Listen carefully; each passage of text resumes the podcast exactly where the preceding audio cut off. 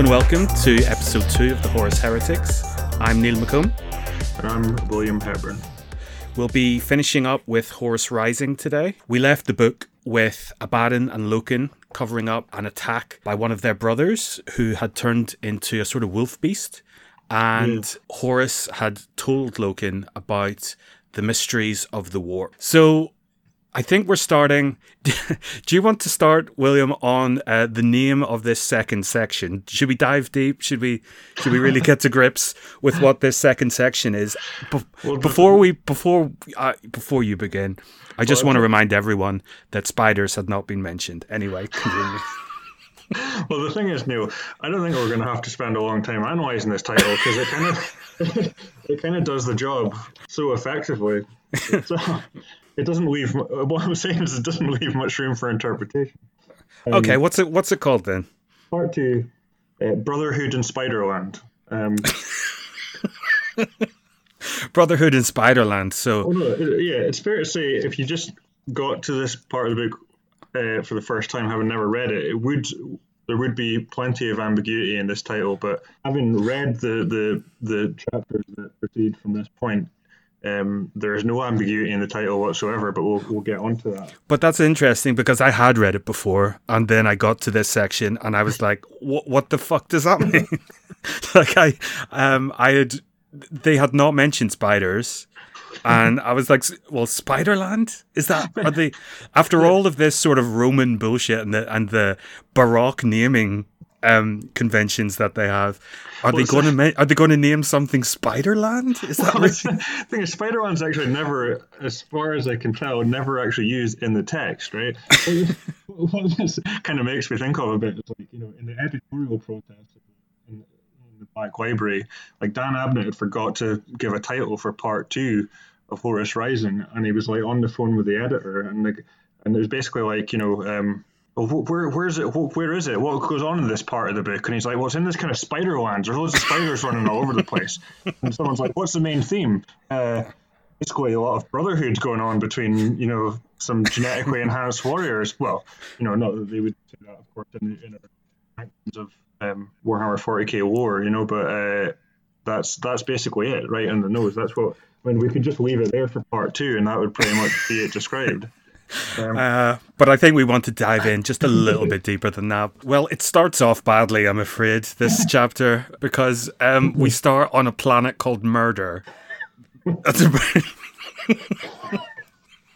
It's um, it starts off on the nose, and it just it just stays on that nose. Really, it doesn't it doesn't go anywhere.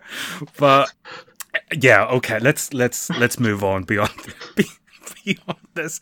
Um, we meet the Emperor's children. That they are they are the um, the Legion on on murder. It's the first time I think we hear about them, and I think also the first time that we really go in depth on another Legion. The um, Imperial Fists were mentioned before, and we met one or two of them, but this is the first time that we really go in on another Legion and how they interact with the Luna Wolves. We meet the main hero of the Emperor's Children called Saul Tarvitz and uh, another bloke called Lucius. Yeah. Um, Sorry, I was going to say, I think we want to talk about these guys. yeah, the sort of overarching thing about the Emperor's Children is that they are proud, haughty, kind of uh, are are souls like kind of I I don't know. I, I in my head I have like frat boy kind of meatheads, but they they go to great lengths that say to say that their their proud haughty tones is not superiority but is actually them striving for purity. That that's what they say. Yeah, there's like they talk about wanting to like achieve perfection. yeah that's it. And and Saul Saul Tarvitz who's the, the seems to be some sort of some captain um he's not really that is he? I mean he seems he seems pretty okay i Yeah. think What what Saul Tarvitz is to me is already he's like the second iteration in the space of one book of the the stock protagonist character that Loken is. It just sort of seems basically the same character, isn't he? He's like this basically kind of reasonable, slightly doubting about the excesses of his own legion, but still a kind of you know mighty warrior sort of character as, as Loken is essentially. Yeah, yeah, it, he is. a lot of the Black Library authors like this kind of character. He is a stoic, you know, doesn't cause a lot of trouble, but, you know, likes to get by. He is a true believer, but he's not a zealot. He's fairly reasonable. He's kind of bland, kind of blank, boring character. Uh, a, lo- a lot like Loken, I think, yeah. But then for some reason he's friends with uh, Lucius. Never, never explained to. He's a complete dick. yeah, he's he's the first proper iteration of a character that I believe crops up uh, many times in this series, at least in the books I've already read, of this kind of hothead, arrogant, skilled uh, warrior, uh, ostentatious in their display of you know combat skills, who is just obviously going to turn to chaos as soon as that becomes an opportunity. Within the story. Yeah, yeah. He, um, at, but at least, like, I, I liked him in this because at least he really did suit the kind of portrayal of the Emperor's children. Like, they were all saying, yeah, and I, I was like, oh well, at least that's um, at least there's a bit of differentiation going on here. And he was like, he was horrible, and I enjoyed hating him. Horus and the fleet uh, reply replying to a distress call from the planet Murder set out on their way, and we hear a little bit about the alien species. Again, it's a bit it's hard for me to say this out loud, but they're called mega arachnids, and they are the species on Murder. And we hear a little bit more about them, but also just like the general uh, explicit xenophobia of the human race. They really don't like any alien whatsoever. Yeah, and and obviously in the case of the mega arachnids on murder, you can kind of understand a bit of hostility because these are scary, aggressive, giant metallic spider things. Um, this is this is Spiderland. If anyone hasn't got it yet, uh, Murder is Spiderland. Th- that's what this is. um, but um, oh god, there's more I can say about that title, but I'll leave it. and you know what? I actually quite like Murder. I quite like this section of the book because it's just very sort of classic, well, not classic sci-fi, but you know, it's just it's very just conjuring up sort of this unusual, distinctive planet they're on, where you've got these spiders rampaging about. They've kind of got um, what is it they're walking about, and it's like they describe it as like giant stalks of grass. Yeah, it's it's like a they they call it a grass forest. So the the grass individual blades that just go straight up in the air and like just go up for like meters and meters and meters. And these um spider monsters like zip in about and perform sort of guerrilla attacks on the groups of Emperor's children that are down there and just are like picking them off one by one and destroying them, cutting their heads off and doing kind of cool stuff. I, I totally agree that when uh, the author is like describing the alien world and the, the territories of the planet, it's real good. Really clips along at a really great pace. And this, yeah, and the colours of the land. Sorry, I, I thought it was this. It's it's like on an undulating plain of ferrous red dust, from which a sea of gigantic grass stalks grows. So they're they're um and they're grey white, like dirty ice. It says so. So it's this. I don't know. I, I just those two colours in my head Yeah. created quite a, vivid picture It's kind of, kind of like what was that last Star Wars film? Yeah, no, that's exactly what I was thinking of. Uh, uh, the Last Jedi and the, the battle scene at the end when it's like white and white and red, the whole aesthetic Yeah. of it. Yeah, yeah, it reminded me of that as well. Um, and the other main feature of this planet is like these giant sort of mushroom structures. It describes it as, but I think we get onto them I'll let you bring those up because I've forgotten what those are. so it's, um, it was a curious. I'll, I'll read directly from the text. Now, um, it was a curious thing, apparently made of a calcified white stone, and it dwarfed the surrounding sea of stalks. It was shaped like a wide-capped mushroom, a 50-meter dome supported on a thick, squat trunk 10 meters broad. The dome was an intricate hemisphere of sharp, bone-white thorns, angled and sharply pointed. The barbs some two or three meters in length. So that's they're- they find one of them, I think, initially, and, and then find more. oh, is well, I've I've got that written in my notes as uh, trees. so, um, you know, if you want to sort of overdo it a little bit, that's fine. I thought it was guilting the lily a little, but let's move, let's go on. Um, so, oh, this this this is a weird thing, and Horus was speaking uh, Chthonic, which is like the the native language of those of the Luna Wolves, basically. Uh, it used to be the language they spoke on their homeworld, but is now like a, a kind of battle cant. But Loken remarks that um, he speaks it with a lowbrow accent. Um, I was like, what is this? But then I sort of read it again in preparation for this.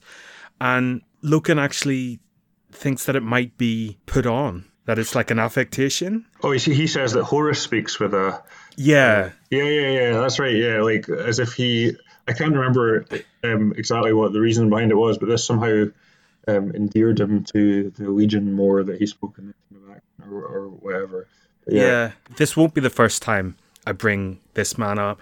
But I kind of kind of think of Danny Dyer in these situations, you know, like putting on a, a, a, fake Mockney accent and just like getting in with the boys, you know, you know, just I don't have anything more to say about that. I just think it's just one more thing of Horus being a complete dickhole.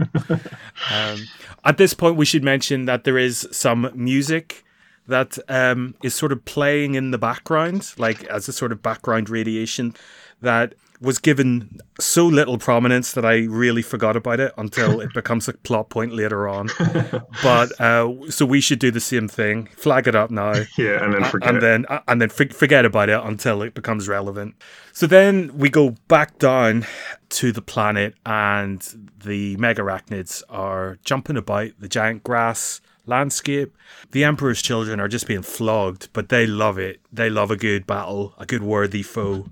Wait a um, minute. It's very entertaining. Yeah, they're, they're enjoying themselves. Sorry, I forgot about a crucial, well, not that crucial, but I forgot about part of the reason they're down there in the first place. Was there not some Blood Angels, another legion, had oh, originally yeah. gone down, and then the Emperor's children had heard their distress call, and that's why they were down on the planet. Good point. And uh, they are sort of stuck there and they can't be reinforced because of some very uh, convenient storms that stop sensors from working. Uh, so they can't really be followed from the ships yeah. Uh, in orbit. More I mean, on that later. Way you say you think that would be bad, but Lucius is basically having the time of his life, according. He's in. He's in his element. The, the, at this point, I think they're starting to get some uh, sensations that they may all be about to die. They may be stuck uh, on the planet, and this foe really is pretty tricky to kill. Yeah. Um, they they reach a clearing in the the grass forest. All all kinds of lightning starts hitting them. A big storm. It's all. It's really good. It's really good. You fly through this part of the book hardly even reading it. you're just like the pages fly by, and uh, you're just getting lots of alien color. Then they get swarmed by some flying insects. Now, it is a bit sci-fi staple to have an insect race with all these different cadres, you know, different yeah. subspecies of alien. But I don't mind that at all. It's a staple for a reason. It's really good. Yeah, this. I mean, this bit is pure Starship Troopers, really, isn't it? Um, yeah, um, which they should make a book series on. That would be great. um, so the these flying creatures start picking up some of the Emperor's children, flying them away. The the people left behind follow and find these these flying uh, insect creatures piercing their comrades on these spiny tree mushrooms, as we've agreed to call them, and like just piercing them on that, just like to keep them still and just eating them, just ripping them apart. It's it's horrifying. It's really great. There are like uh, thorn trees. Have you seen these like on nature documentaries? There's like thorn tree birds in. I think it's Africa or maybe Australia. I can't remember. But like, yeah, they just they, they do this. They catch like um, mice and stuff and impale them on thorns and just rip them to pieces. It's, it was gross then, and it is uh, gross here too. I find this the the structure of this book a bit frustrating because just when you're thinking this is a great part, it cuts away to like the ship, or it the, it plays with the timeline a little bit, and it'll cut back or cut forward, and you're never quite sure where you are. It, it's frustrating. So after that really good chapter, we go with Loken trying to find Sindermann on the ship.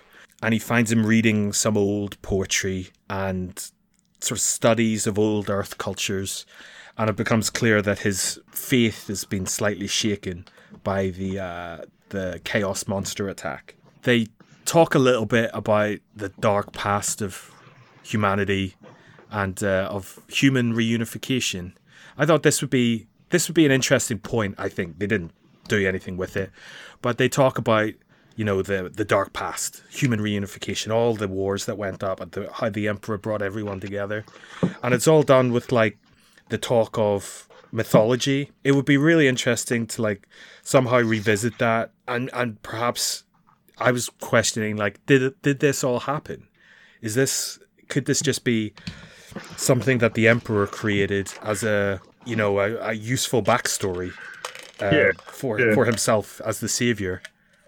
That would be cool if they, um, if if that was, if they did something with that idea. Yeah, I mean, I, I suspect not is their intention, but um, You surprise me.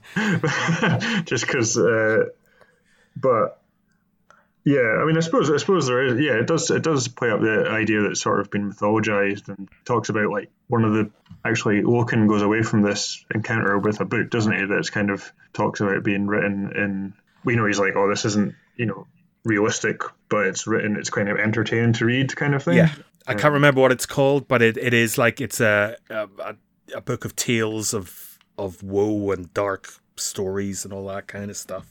Yeah, I genuinely don't know in the rest of the lore, which will be interesting to find out if I do read more of these books. What, like maybe that, maybe they do do something with that. That the emperor's actually just sort of lied about the early history or something. That would that would be pretty cool. But um, as far as I know, it hasn't been done. Yeah, uh, it is. I do find it quite. I always find that quite interesting in sci-fi how they like how they um, you know in, in, in future in, in sci-fi that's set in in the same timeline as we're in that how they depict the transition from now the uh, the time we're in to whatever time the the setting is. I quite like reading that sort of stuff. Mm-hmm. Uh, like you know the little prologues you get at the start of like Mad Max and stuff like that about how the Earth went to shit. I just yeah, it's Yeah.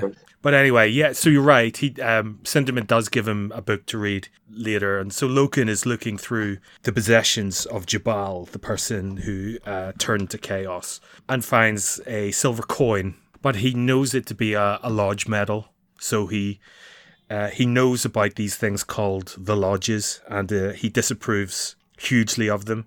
He says that the emperor has already ruled on uh, these thing called lodges, and that uh, they they're not they're not sort of illegal groupings, but they are highly frowned on. Yeah, he's he's like tells you that Loken's pretty like by the book when it comes to this sort of thing, and he doesn't like them at all. Yeah, well, they see themselves as sort of small confraternities of brothers meeting for brotherhood, let's say, whereas Loken frowns on them for like cultishness and as harmful to the unity of the Legion having these other subdivisions that might be loyal to themselves rather than to the Legion. But along comes Aximand, Little Horus, who we haven't really seen an awful lot of in the book. I, I would say we don't really see an awful lot of ever. Don't really know him as a character apart from he's meant to be a sort of slightly difficult to deal with argumentative guy. Yeah. But he come he comes to Loken and shows him his own lodge medal. So he's one of the Mournival. He's he's showing uh, Loken that the lodges are basically everywhere. It's uh, they have a network throughout the entire Legion, um, and invites Loken to come to one of the meetings just so we can see that his opinion of uh, of the lodges is not a true representation of what they actually are. Interesting again. Looking forward to seeing what a lodge me- meeting would be like. But again, cut back to another scene. Uh, so we're back on murder. It is not looking good because the boys are being attacked, and Saul takes a few men and destroys one of the trees. Just as a kind of like, we'll we'll give it to these aliens, and we'll pick up some of the um, the armor of the Blood Angels and take it back to sort of honor their legion. Did more of the Emperor's children come down at this point? Because that guy Uh, Eidolon is involved at some point. they are attracted by the um, charges that they put on the trees, and uh, it explodes, and and they sort of form around the explosion. The other Emperor's children on the planet. Yeah, they were, that's Yeah. right. They were already on the planet, and they Um, Eidolon So- just is completely unreasonable. sort of arsehole, isn't it?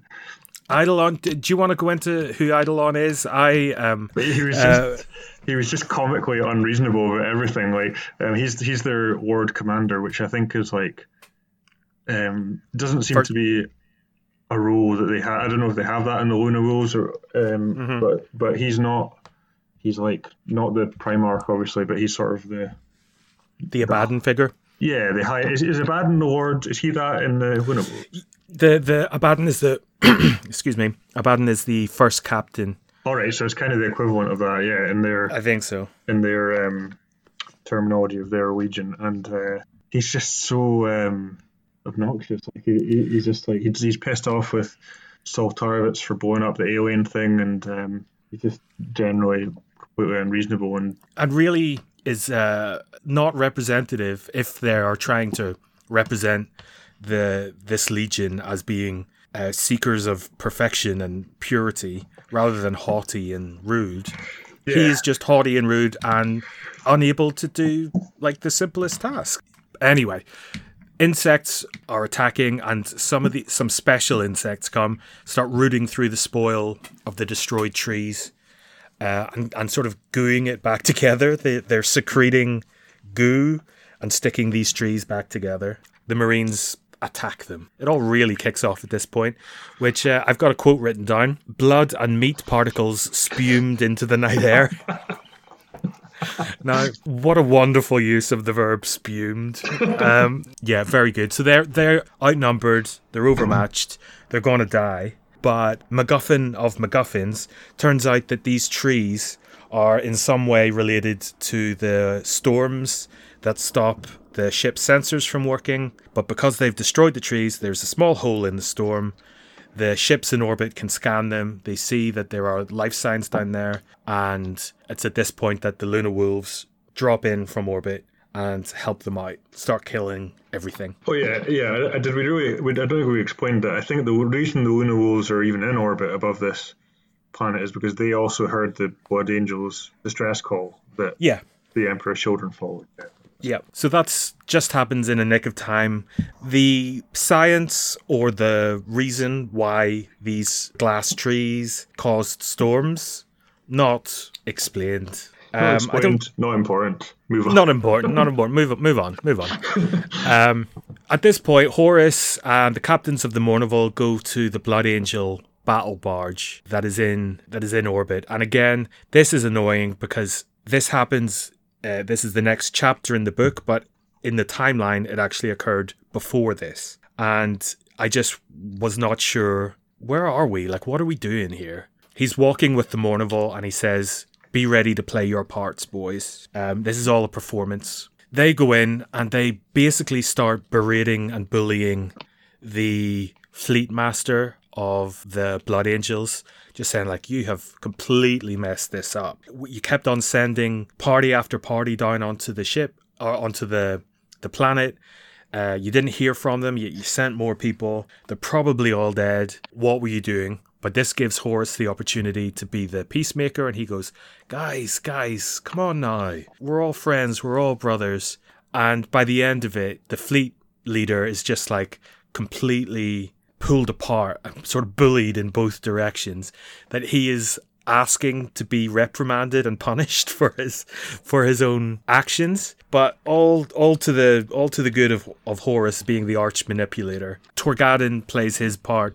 He says that they they will lead down uh, their own party. And at this point, the gap in the storm from the destruction of the trees opens up, and Torgaddon says he'll lead this party down. Horus gives his uh, affirmation, and they go down. This chapter is also where they have the, the lodge stuff, isn't it? Um, Yeah, yeah. At this point, as Torgaddon is readying to lead uh, an attack on the surface, Aximand goes up to Loken and says something that sort of sent him off on a reverie, remembering the lodge meeting, and uh, that's where we uh, find out exactly what the lodges are, and and how easy Loken is to to sort of argue around from his point of of hating these things to being a member. do you want to do you want to go through what these things are? well, basically, I just I really hated the Lodge because I, just because I hate things like this in real life, like Masons.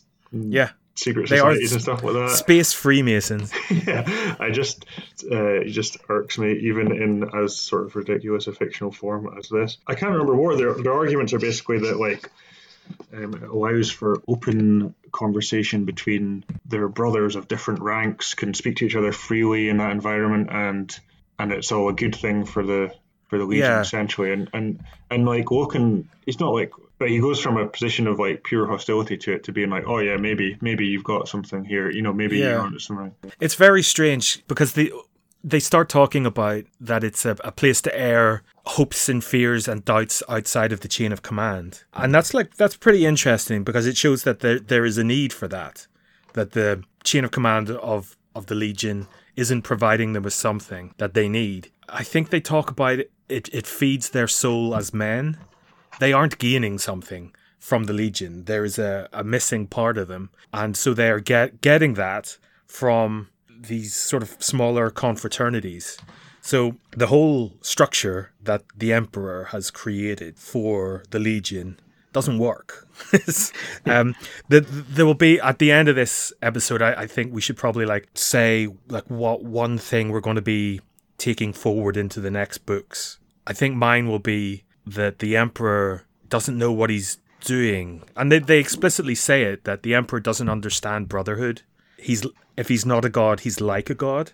He's he's so far above them that the structures of the society that he wants to create doesn't work for anybody. It's it's kind of ensuring uh, the decline of human society that comes in the next ten thousand years. It's sort of that's sort of built in because the the emperor doesn't understand how humans need to live. So it's sort of suggesting that because basically what they they very clearly sort of point towards at the end of this chapter that the lodge is going to be one of the means by which chaos influences can get into the space marine and get into space marine legions because it says or is the lodge only in the Luna Wolves or is it in I, I'm not sure if that's described here, but uh, Erebus comes along later on, oh yeah and he yeah uh, he does say that they're everywhere. Yeah, yeah, and um, so there's this bit where so we're looking even after all that, and he can kind of sees what he thinks. You know, maybe it's he thinks that maybe it's okay. He still has his doubts, and he says the lodge meets in secrets. Logically, it is good at keeping itself secret. I have a problem with secrets.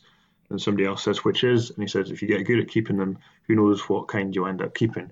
So obviously, that's pointing to it being a kind of conduit for chaos, conspiracies, and cults and so forth getting into the Space Marine legions. But um, but I think it's an interesting point you make that like yeah, is this, there's this, the suggestion that that ends up being a route for uh, chaos to get in, but those lodges came about in the first place because of an inherent sort of flaw in the Emperor's setup. The next chapter starts off with a really top bit of Astartes dick swinging. They're down on murder. Torgaddon is just totally giving it to Eidolon. He's he's giving him the full business. Sorry, can I just can I just uh, just before we get on to this fully, I just want, want to draw your attention to an insult that uh, a term that I didn't really understand. Where basically they're they're talking about Loken being uptight when he's having his doubts about the lodge, and Torgaddon refers to him as a star charse. What the fuck A Star Charts. is that? What, sorry, where's that come from? I don't I don't know. I don't know. Well, you know, Torgaddon is um, famously very, very funny. um, Anyway, sorry, I don't think that was worth in- interrupting that for, but I just had to Um, because it really stood out to me when I read that. I think there is. I think there was an example of some um, Space Marine swearing in here. I think one of them does say the word shit somewhere. If it, if I've got it written down, I will mention it. If not, I'll cut this bit out. um, oh yeah, we meet uh, Iacton Qruze uh, for the first time here. A very unimportant character. Um, he's sort of described as like an old war horse, kind of a a, a grumpy. Um, I don't know, like uh, he's a bit of a bit of an arse, but Loken starts totally mocking him to his face, like. like it's it's really cruel. It's just like elder abuse. It's, it's, like he's just the way that the Iacton Qruze is depicted is just like this total curmudgeon, you know. yeah, I just see like an old man with a Zimmer frame. Although he's like he he is a full on space marine. He's like he's deadly, but the way he's depicted is just like you know the old man and and Loken is just coming around kicking out his walking stick, or just like, why have you got your why have you got your trousers pulled up so high, old man? What you doing? He's depicted as a curmudgeonly pub bore who's just like, um, they don't like drone on about stuff. It sort of says like he he goes on and he just bores people with like detail and stuff. Yeah, and they all just like kill themselves with eye rolls. They're just like, oh god. Loken, who's meant to be a leader of men, is a, a bully. Iacton Qruze with a Q. Let's not forget. Um, oh yeah, Q. Everything that we say, every spelling of a word that you think it is, it's not that. don't, don't take it for granted. It's not that. Think about putting some uh, Z's where the S's should be, uh, Q's where there might be K's or C's.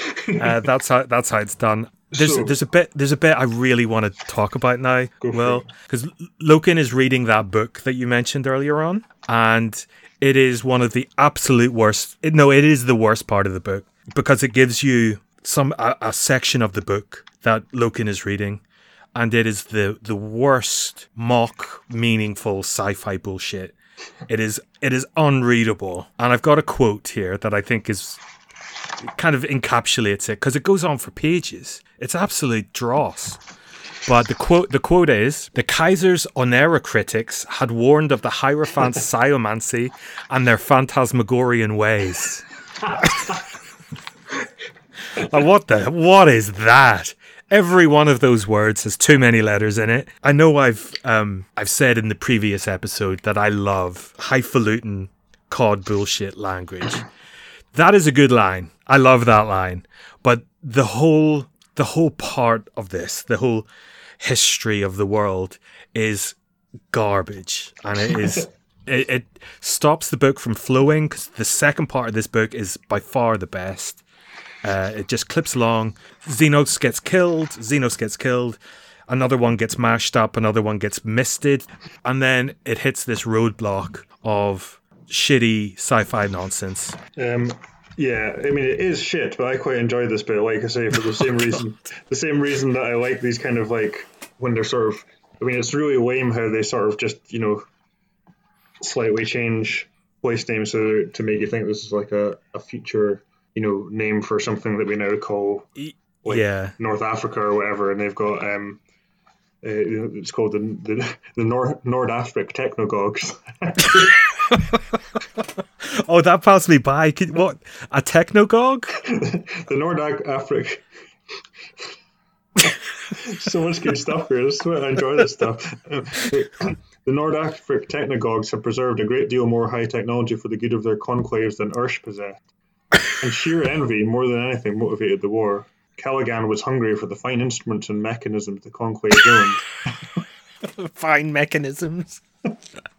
yeah, everything is everything. Every alien machine is of intricate design with fine mechanisms. it's, uh, it's, good God, stuff. It's, it's like it's like condensed Black Library uh, I think, stories. I think I think maybe I just need it in like in gobbet form, you know, just like a line here, a line there. It was so dense that I think it I think it actually expected me to read it rather than just sort of pass over it.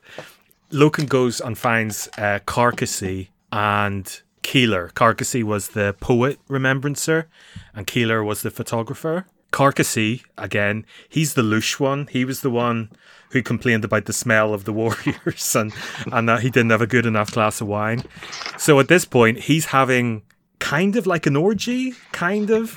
Well, they're in um, a big party hangar yeah. or whatever it is. Yeah, there's loads of loads of music. People are getting drunk. Um, and Loken basically bursts in in his humorless way and says, "Yo, take me to see Keeler. I haven't seen her." Uh, says, "Oh, she's really badly affected by having seen uh, what she saw when uh, the Chaos Monster attacked them." This, I find this uh, really, I I give this a heavy eye roll uh, Keeler, who is meant to be, I think, having a mental breakdown, like she's falling apart, and that is depicted uh, in this book in the most trite, boring way, in that she's drinking and having sex with people, and.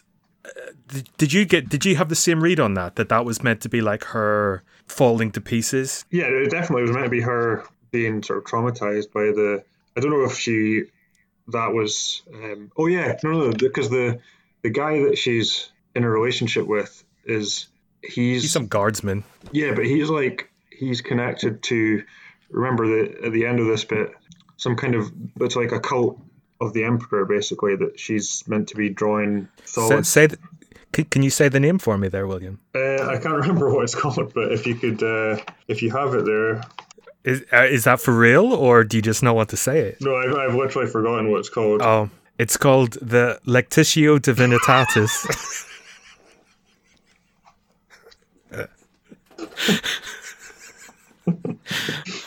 God, No, that- what are we reading? What are we reading? You know, you know that way, like people put Jedi down in the census, like for the village. you know what I'm doing next? the the people who put Jedi down look down on the people who say that they go, "Oh God, what losers! What total losers would do that?" Uh, anyway, nobody nobody allowed in the Jedi Order. I can tell you that much. Anyway, I, I just felt that it was a really weird thing to do to treat basically the only woman in the in the, the book and say that oh she's having what looks like a fun life and that that's her falling apart. It just seems like an old fashioned. yeah, no, I see what you mean. Yeah, um, definitely.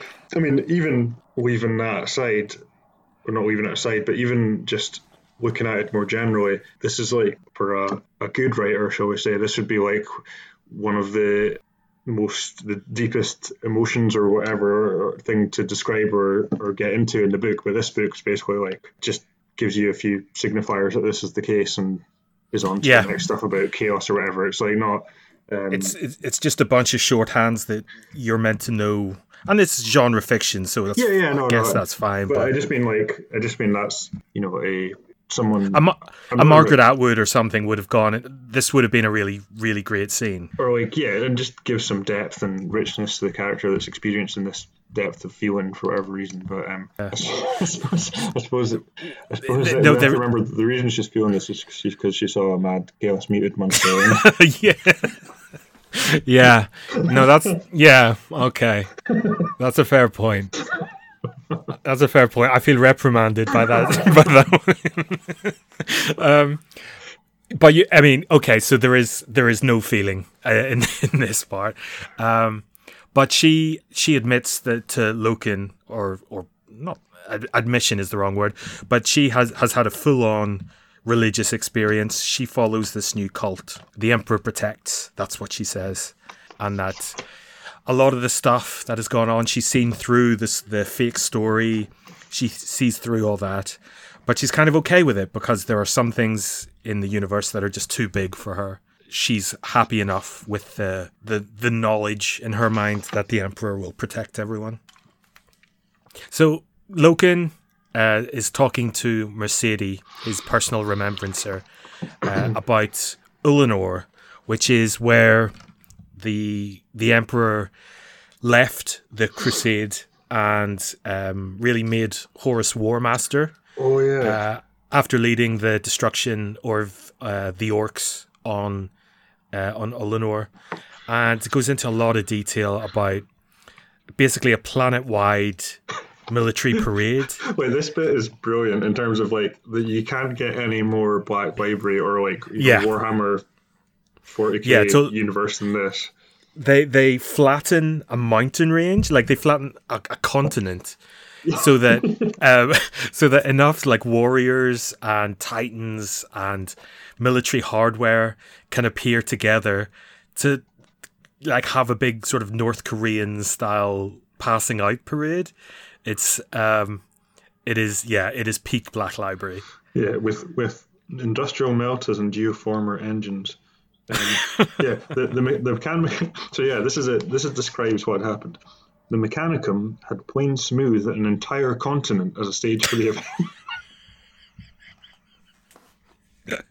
that's just, that is just, that's a lot, yeah. it's, it's a lot. And yeah, they, they did it with industrial melted and geoformer engines. Mountains were erased and their matter used to infill valleys. The surface was left smooth and endless, a vast table of dry, polished rock chippings it took months to accomplish. I haven't thought about this for even the barest of seconds, but I'm going to suggest that there's a better way of doing that. Um, it's all for you. There's nobody else. You're not impressing anyone. But it's like, it's really funny because it's like, it's like when they describe the amount of people, the amount of space marines that are at this, yeah, it's a lot, right? But it doesn't, it doesn't require. If you've got a continent's worth of like stage essentially, or or Yeah. arena or whatever, then presumably like they're not going to be able to see it from. yeah, yeah, exactly. There's just a lot of people just going, just standing about, just going. Uh, Has it started? Oh, it's finished. Oh, I see. I, That's like that's like uh, we're sitting here in the UK and the emperor's talking in like Romania, say. yeah, yeah. Or, or per- perhaps they just haven't got the scale correct, and they've they've got this huge stage, and they're they're just right in the middle of it. This tiny, tiny group of like a few hundred or a few thousand people surrounded by this ocean of endless nothingness as as they just pat themselves on the back and just go look at how we've flattened this planet. Well done everyone. It's really good. For this like one-off event. for this one-off event where if you just like a, a bird flying over the top of them is just going wow that looks like n- nobody's turned up to this these losers party. Yeah, I see what you're saying. Absolutely. Like there's a slight problem with your uh, bird sort of uh, anecdote. Is presumably if a bird had flown overhead, you know, a thousand space marines would have turned in unison and and uh, uh, misted it with a, with bolter shells. But um, yeah you're right for for being xenos a Xenos bird came and interrupted their important ceremony. it didn't last long in a hail of melter fire and exploding mass reactive shells. a continent's worth of space marines unleashed their. Uh, says hundred thousand warriors. You can get hundred That's- people just about. Well, you, you can get them in, in some like normal Earth stadiums. yeah, exactly. but these are these are space marines, so they're about I think a third or maybe a half bigger. Yeah, Uh, but there's a lot of armor as well, William. I mean, there's a lot. I mean, maybe maybe four football pitches. yeah. I mean, you know, by all means, like level like a Scotland's worth of area, but like all of Europe, you know, it's like They used Ben Nevis to fill in Loch Lomond. that would be enough. That would be like Loch Lomond would be plenty. Um, I would give you a lot a, a nice um, a nice new tourist attraction. It's always worthwhile. We've got uh, we've got the Game of Thrones. You can have the Emperor's, you know, passing out parade. victory parade. Yeah. um, So what happens at this point is that this is where Sanguinius comes along, isn't it? This is where he joins the fleet, um, yes. and a big thing is made about he and Horus being the most alike. Um, at Ullanor, there was a lot of infighting, a lot of Primarchs not particularly happy with Horus's choice as War Master, but Sanguinius and Horus are very close. And Sanguinius is uh, uh, Sanguinius has wings. We should really make that very clear. He is a human-shaped thing with big white wings. Yeah. okay. Um, well, just yeah, there's some of the some of the Primarchs are described here in, in a little passage that I think is quite good. They seem to embody human characteristics. Angron, red and angry. Dorn, solid and implacable. Magnus, veiled in mystery. And Sanguinius, of course, so perfect, so charismatic. So, so we have human characteristics, anger, solidness, and perfection. and being veiled in mystery.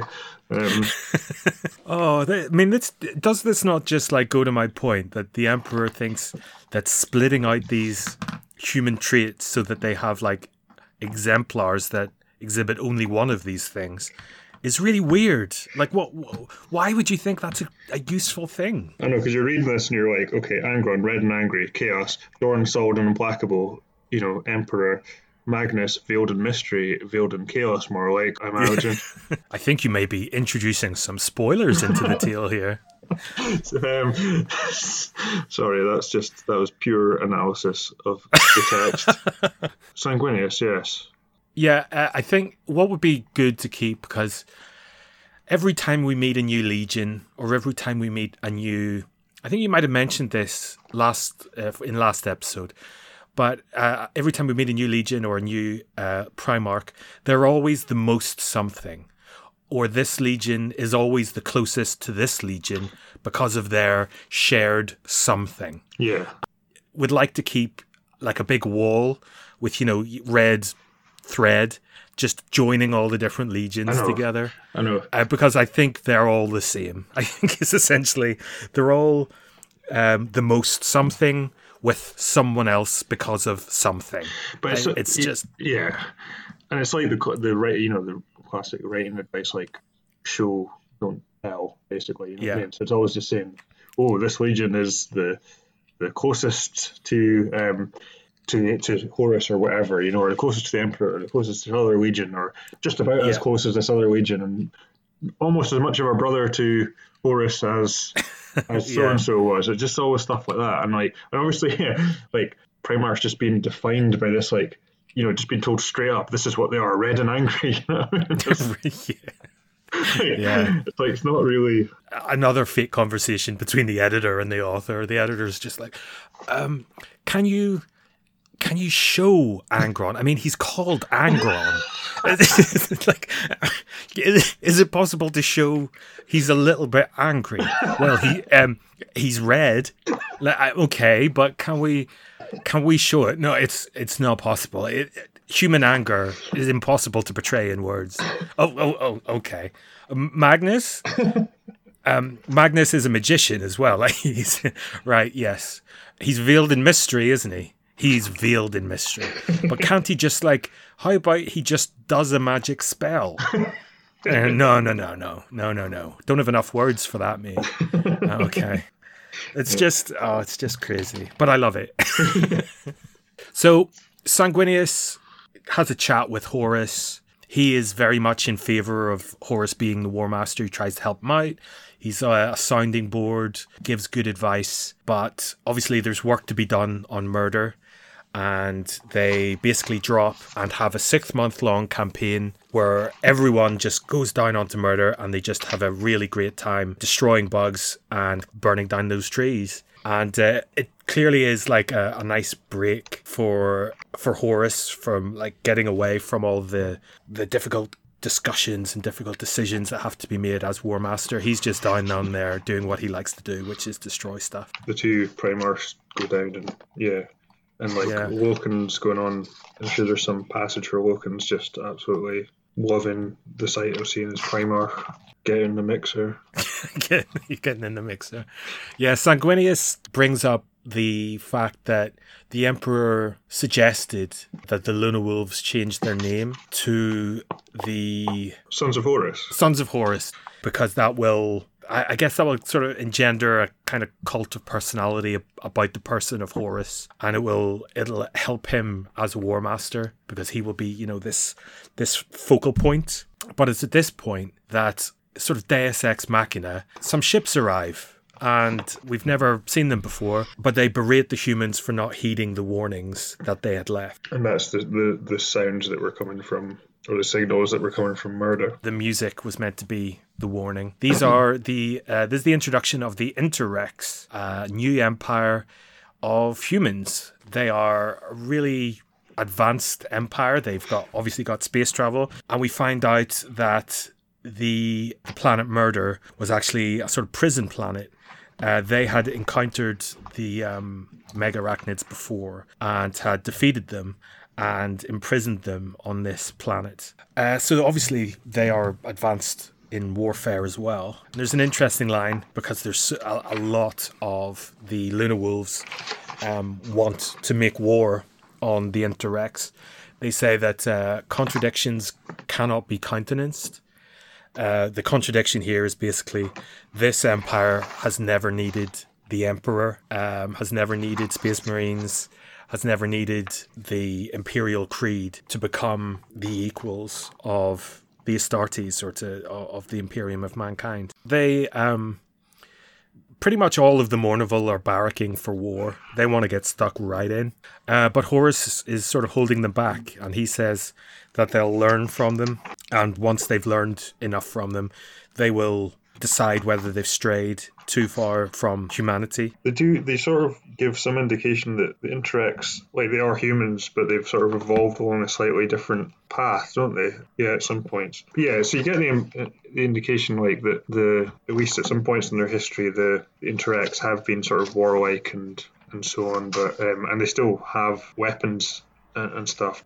But they're in particular they're in a museum. Yeah, yeah, and compared to the compared to the the Space Marines, though, they seem pretty, you know, chill. When um, Horus goes down to a an embassy, I think, to further some discussions, he sees that there is like a vibrant culture of like art and music and architecture, and there's a museum of uh, weaponry from the olden days. And so, yeah, I mean, it, it is clear that this is an advanced species, but that its people are happy. There is a use for people beyond warfare. And I can see why we would prefer to live in this society, but Horus being so taken with them is uh, a, a, slight head scratcher, I suppose. Yeah, I mean, to be honest, like I'm a lot of the time, I'm just never really sure what they're trying to do with Horus in these, at least in this book, and I think in the yeah, I mean, is, is this the way into uh, chaos? Is is this all meant to foreshadow the fact that he's asking questions here and he is questioning the imperial creed? It's it's not it's not that it's not made emphatic enough. It's just that it's so sporadic that I just don't know if there is a coherent yeah, and it just seems plan to behind it. Swing back and forth in a way that doesn't always seem to make sense. But but uh, we should back up a little, I suppose, because before Horus goes down to that that summit, we meet Erebus, first chaplain of the Word Bearers. So I th- I'm not quite sure about the position of first chaplain, but I think he's more spiritual leader rather than um, war leader for the word word bearers, but that might might just be a different terminology. Again, the word bearers are so close to the Luna Wolves, blah blah blah blah blah. and he, generally speaking, Erebus is like painted as like a stand-up guy, isn't he? Like in this book. Yeah, totally. Until the very end. Like there's no Yeah, yeah. Yeah, it's just like he's just basically painted out as being a good guy. He, he he he sort of lightens the load and performs a lot of tasks for Horus and gets kind of elevated. He's in a lot of the discussions with the Mournival, and the Mournival also make mention of how how helpful and what a what a top guy this Erebus is. So yeah, there's no, there's nobody is like here. Let's this guy's a bit of a wrongin.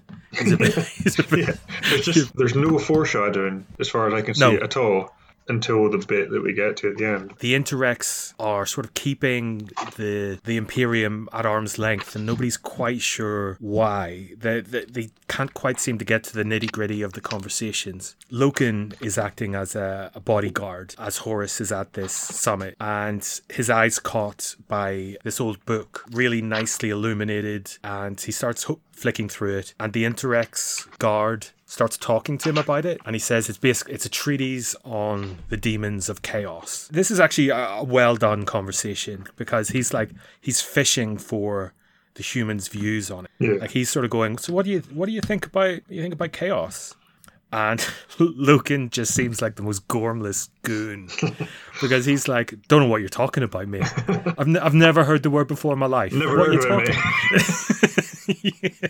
And it's really, really embarrassing because the Interex guard gets like pretty patronizing. And he's just like, oh my God. he starts laughing. Oh my God, you don't even know. You seem very warlike. You seem like you may be like touched by chaos. But you're not. You're just ignorant. you're just horrible. You're just you're just bad. you just how, how can you travel in the warp without knowing this stuff?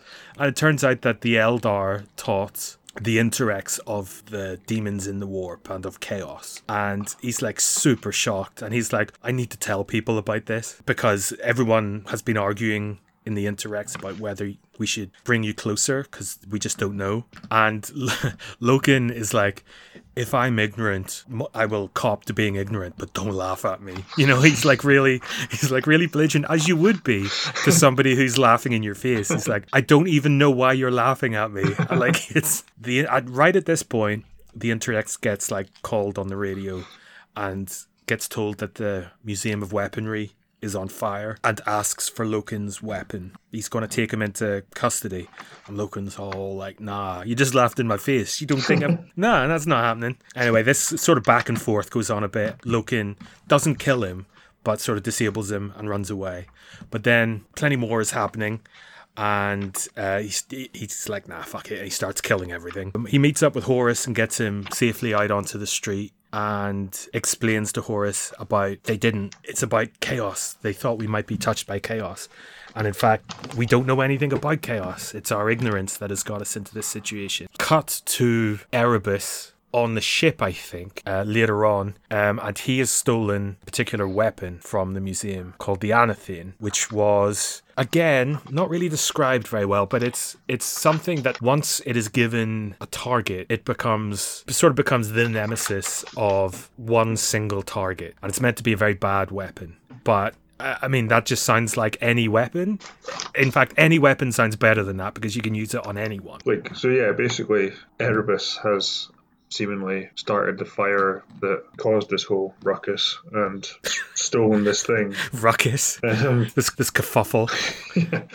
yeah. um, which again is just kind of like it's kind of like out of nowhere, though, isn't it? It's just. I suppose like it could be. This is his coming out. He's a big part in the coming books, I think, isn't he? So yeah, maybe you just have to think of these things as uh, the story is the series rather than the book is the story. If you see what I mean? Yeah, yeah. I just mean like I, I, when you're presenting this character who's like has this huge significance and like basically his introduction is just he's just a helpful guy on the ship. But that's the I don't know. It's not even like there's no sort of indication of like being manipulative or you know I don't know. Like maybe no. He, he he's always like bringing the sandwiches or something. he's, like, he's, like, helping out at the buffet. uh, but yo, that's it. That's the end of the book. There we are. I think yeah. like that's Erebus sort of.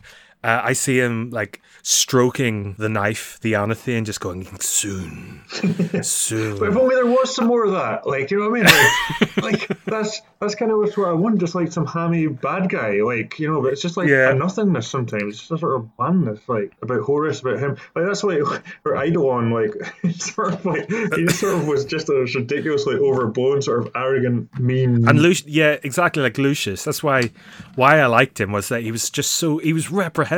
Yeah, just and yeah, I suppose yeah, that's why he stood out. I guess just like turn into the turn into the the skid essentially. You know what I mean? Just like um, I've actually at the end of my edition, there's a little short story, but I haven't read it, so I can't say anything your edition. Follow along on your in your Cambridge versions, listeners. Yeah, my the annotated black Indeed. Yeah, the, the Norton edition with like the real introductory essays by scholars. Um, the thing is, uh, there, there are scholars of the Black Library, but they're not like they're not like sort of literary critics or anything like that. It's like just scholars of the lore, you know, like just learning as much of the lore. Yeah, it's just a just a bunch of Wikipedia editors. Yeah, yeah. Um, it's just the the problem with um with I think the whole universe is that it's got great lore. Like it, the lore is terrific, but the the stories are not that good because lore's like I, I'm not sure if I got into this there's a particular bee in my bonnet at the minute, but lore is quite easy. It, it is Wikipedia. It's just unconnected bits. Yeah. A, st- a story is a plot. It's a narrative that incorporates yeah. all of that. I think that's a good, um, good way of putting it. Like, like stuff like this always makes me think of uh, Cormac McCarthy's The Road, right? And like mm-hmm. when people, when like critics and stuff were talking about that, you know, they'd always be like, "Oh, it's, you know, it's really incredible vision of the future and all this stuff, and I'd be like like having you know watched Mad Max and played Fallout or whatever, and all the other many other depictions of a sort of post-apocalyptic future, I was like, it's, it's kind of annoyed me a little bit. I was like, I mean, it's a really good book. Don't get me wrong, and the film's good as well. But I was like, this is not some like new vision. It's maybe like much better written, but it's just like essentially the setting was sort of standard genre fiction fare. Yeah, no, exactly. And some authors get away with it. Like as we record this, I think Ian McEwan um, said something like a month or two ago about how he wanted to tell this like really standard sci-fi story, but wanted to do it in sci-fi. Is, is that what he said? And like it, it was like really sniffy, and it just read like some po-faced author who's never read sci- sci-fi is now going to do a sci-fi story and he expects everyone to like be like oh my goodness when it's just like uh, par for the course yeah um yeah I ian mean, mcewan is a brilliant author by the way but yeah which is kind of like annoying i suppose when people act like that but like it is like often the case that i mean there are not to say there aren't good writers in sci-fi there obviously are but a lot of i mean it's it is it would be fair to say that a lot of it is shit like Mm-hmm. and um and it's kind of the case with the Black Library. I sometimes just think, oh, imagine if you like you got you know someone who could write a good story, like you say, to take this war and do something mm-hmm. really interesting with it. Like, I think there totally would be mileage there for some something really really good. And don't get me wrong, these books are entertaining, but like I just said, sometimes I feel like they don't turn quite enough into the the pulp. I would like them to Yeah. be. It's sort of this really like, I mean, yeah, really like sometimes really good, viv- really vivid, effective action scenes or sort of descriptive passages about alien planets and whatnot. But then just like some really sort of po-faced leaden dialogue, and yeah, I mean, I think we touched on the attempts at humor in the books, and just they what i love about them as i've said before is some real weird dialogue and um word salad bullshit which is just which I, I i love. What i what i hate is often portentousness. And I, I i'm not quite sure how to describe it because i i totally agree. Turn all the way into it. But I, i'm not quite sure if i'm able to put a finger on for myself when that turns into uh, sci-fi nonsense. But I mean, um, yeah, sorry, you know, no, just you know when um in the uh what was it? What, what's that game called in Destiny? In the first Destiny game, they had all of this lore in grimoire cards that you had to go onto a website to see. Did you ever read any of those? no, no, They were the worst hacky sci-fi bullshit. Uh, just like all the the guns in Destiny had names, and they were all called like the breath of tomorrow, or the the rain on a sunshine beach, or you know, like just it was all things that had that were meant to sound like they had a history and a past, but clearly didn't, and it was just words put together yeah, yeah. to portray this. I, I, I, I know I'm sort of contradicting myself here, but there is there is a boundary between what I want and this horror story of bad sci-fi writing. Yeah, I mean, what what I think it could do with this because it is um, setting that I feel in some shares a lot of similar heritage to uh, the Warhammer and Warhammer Forty Thousand settings is is like stuff from 2000 AD, and I think it's a sort of there's there's a kind of British sensibility to sci-fi in both of those, but that's certainly done much better in 2000 AD than it's done here. I think this book could do more, do with more of that kind of like bombastic character and humor of of 2000 AD. Just a bit more of that. Um, but it's it's kind of the tone is But- largely just very serious, really. You know what I mean? Um, and sometimes I would like a bit more. Um, I agree, but like humor, humor is hard. But I would say no humor is is preferable to bad yeah, humor, unfortunately, what we've ended up with is bad. humor, but only only sporadically. I think I don't. It's not. This isn't trying to be a funny book, yeah, or or, or or, I- or, or at least am I just being a star charts about all this? I'm not sure. yes, that that came up within the text. Ugh. Okay, so I, I think what's the next book in the series? What's the next one we're going to do? Oh shit. Um, I can't remember. I did see it in a charity shop the other day. I still haven't actually bought it, but um, it'll say in, Uh, it'll say in my book here. Sorry, um, false gods. False Gods. So that's the one we're going to be going on for. Is there anything that you think you're going to sort of watch for, either character development or plot development or anything like that? Well, the main thing that I'm always watching for, or when I'm reading these books, is like when's the chaos coming in? Like at least at this stage, you know, um, where's the chaos element? because the something that uh, like I've read a bunch of these books, by no means all of them, and I've read like quite far into the timeline, and I I I'm not sure what the appeal of chaos is, even after reading so much of it, and I wonder if it if that's my feeling in just not having picked it up correctly.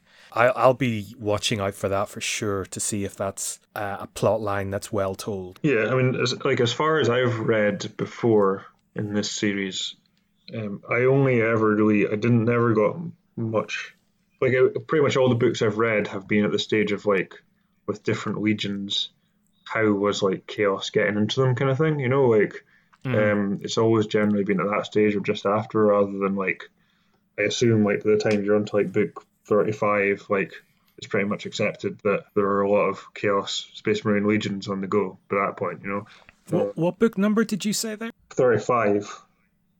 How many books are there? Um, according to the back of this book, fifty four, Ooh. and that includes a Hold, bunch hold, of let's let's do let's do some maths here. I'm going to go go on to the Wikipedia page. Oh my, right, fifty four books in thirteen years. Have you just realised what you got yourself in for? No, I, I don't mind that. So Black Library have been pumping out four novels a year. Well, and, and, and this is just one of their series. Like, think about that. Uh, this is work to order, folks. This is this, this is pulp. Oh god, that I love that. This is genre fiction. People come to these books knowing what they're going to get. And I think it's important that they get those things as well. What I would like to get would be maybe a different series that has maybe one book a year and um and has like the author is given enough time to really come up with a story to tell the story. And it doesn't need to be galaxy spanning. Just tell a good story. Get a good writer.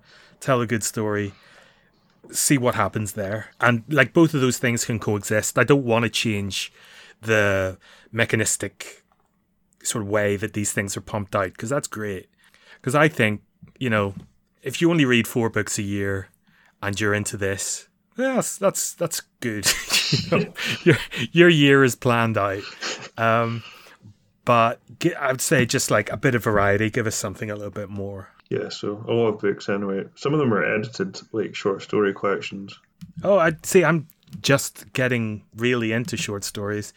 I'm not sure if, if short stories really work would work in this. I haven't read any of them, so I can't say. But it'll be interesting to test that out. So we are going to move on and do false gods. We're going to start right now. Strap in. no, we're not. I haven't read it yet. So we'll we will read that it'll probably be another two episoder unless we get better at this. the first, the first, I haven't edited that first episode yet. The recording took about three and a half hours. Yeah. that's far. That's too long. Was way We'll, too we'll get better. We're we're sorry. We're sorry, everyone. Do we want to say anything else, William, about uh, about what's happening next or what we're doing? I don't think so. I mean, we're just going right on ahead with the story. Um, I think we're going to have it's going to be basically the same characters in the next book. So it's going to, whereas with different with other books, we'll be going into different chapters and stuff like that. But So if anybody actually listens uh, to this podcast and of that group actually wants to get in contact with us, we're on Twitter. I, let's not let's not um, give our Twitter handles out. Let, the email address is horseheretics at gmail.com. Get in touch. I don't expect we'll get anything. But you know, you could be that one person, and um, we'll probably be checking that email account sort of once every five minutes or so. So that will be. Uh, so yeah, do get in touch, and until whenever the next episode comes out is, um, we'll say goodbye.